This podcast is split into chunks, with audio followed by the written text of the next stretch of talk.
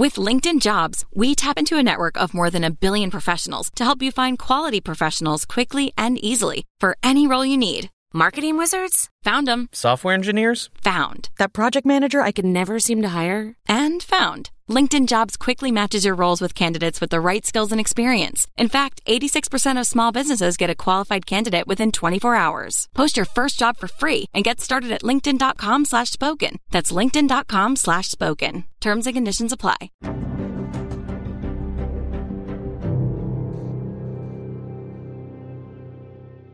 Hey, Crimeaholics. Kinsey here on a Monday, which means I'm bringing you a brand new episode of Missing Mondays.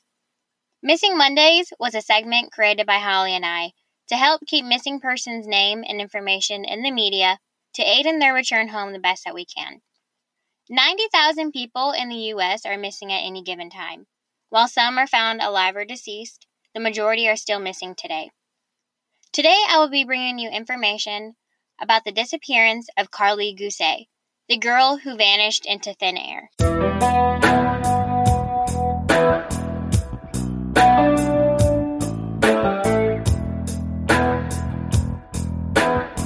Karlie Guse was 16 years old at the time of her disappearance, and she is missing from Chalfant, California. Karlie went missing during the early hours of October 13, 2018. Karlie is a white female with dark blonde hair with blue eyes.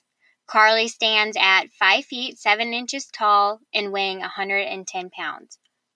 At the time of Karlie's disappearance, she was possibly wearing a white t shirt and gray sweatpants. Karlie and her family are from a very small community with a population of a little over 600 people, which is called Chalfant Valley in Mono County, California. Chalfant Valley is 14 miles north of Bishop, California, which is on US Route 6, and US Route 6 travels completely across the northern US. At the time of Karlie's disappearance, she lived with her father Zach and her stepmother Melissa and her two younger siblings. Karlie's father and her mother Lindsay divorced when she was very young, and when she was a teenager, her mother Lindsay decided that she was going to move to Nevada, which is about nine hours from where they lived. And with already having an established life in Chalfant, Karlie decided she wanted to live with her father. Karlie's friends and family described her as very loving and goofy and very popular among her peers. Her mother, Lindsay Farley, has even stated that her and Karlie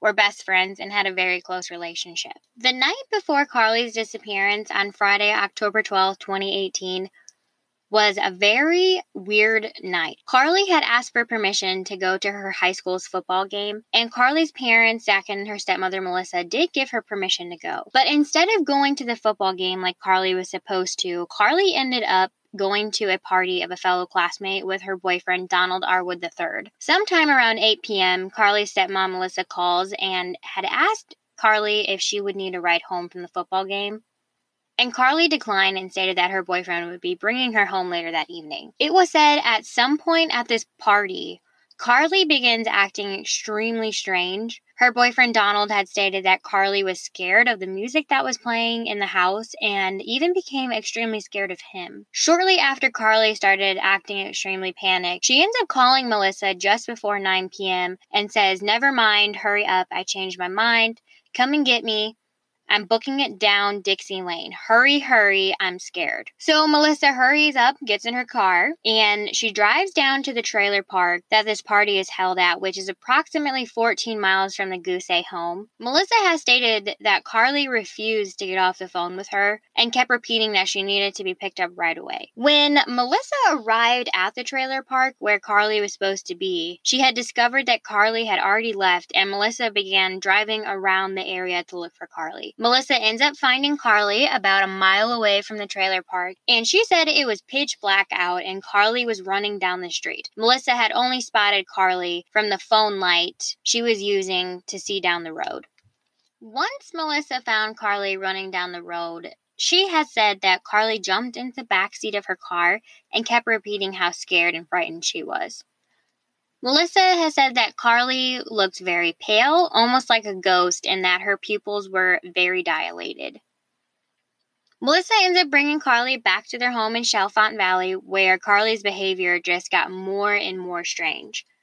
Karlie kept telling Melissa and her father Zach that she was scared of her phone, and when they would try to get too close to her, Karlie would freak out. Karlie had ended up admitting to her parents that she had smoked marijuana at this party, and there is tons and tons of speculation that this marijuana may have been laced with something such as like LSD. During Karlie's erratic behavior, at some point, Melissa had taken audio of Karlie to show her the next day how she was acting. Unfortunately, this audio has never been made available to the public However, Lindsay has stated in this audio that Karlie had asked Melissa several times for her to call 911 and that she needed help and to be seen at the hospital. Melissa has stated that she had never felt that Karlie was in immediate danger and decided not to call 911. After several hours of Karlie's erratic behavior, Melissa was able to get Karlie to calm down and into her room. Melissa decided that she would sleep in Karlie's room with her to ensure that she stays calm and off this, what she explained it, roller coaster of emotions. She stated that she and Karlie had fallen asleep in Karlie's bed,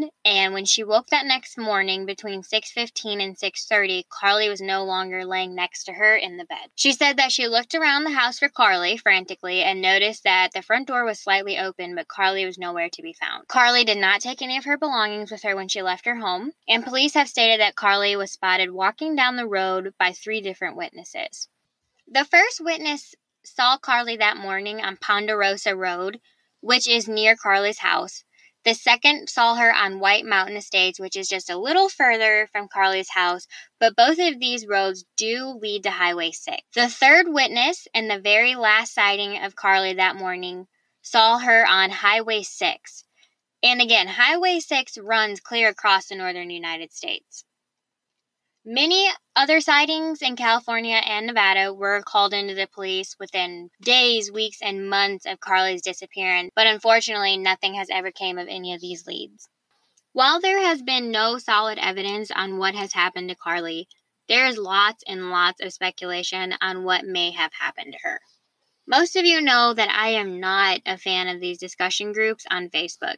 Yes, I am guilty of joining them to see what is being said, but I do not support what happens inside them. The majority of these groups point the finger and come to their own conclusions on what happened and who is guilty. This is exactly what happened in Karlie Guse's case. Her stepmother, Melissa, became the prime suspect in Karlie's case to everyone on social media. Even though the police had zero evidence Melissa was the cause of her disappearance, the people on social media were convinced that Melissa did something to Karlie. From what I have seen on Facebook and on an episode of Dr. Phil, Karlie's mother, Lindsay, is also convinced that Melissa and Zach did something to Karlie. I watched the entire episode of Dr. Phil, and while I do agree that Melissa and Zach's lack of emotion seemed extremely odd, I also like to keep in mind that none of us truly know how we would act until we're in that type of situation. The second thing I have seen as far as speculation that really caught my eye was several people commenting on one of Melissa's Facebook posts and told Melissa to look into this YouTuber. Everyone had said that this person and Karlie had extremely freaky similar features. I ended up looking into this YouTuber, and let me tell you, I ended up going down a five hour freaking rabbit hole looking into this YouTuber. I'm not going to go into details on this yet because I'm actually going to cover this YouTuber in my next episode, but y'all, let me tell you, this speculation is wild. The third thing I have seen as far as speculation was a video by a guy and his friend who were dirt biking in the desert area in California, not too far from where Karlie went missing. While him and his friend were out there biking, out of nowhere, a girl that was half dressed and barefoot came running past him and his friend.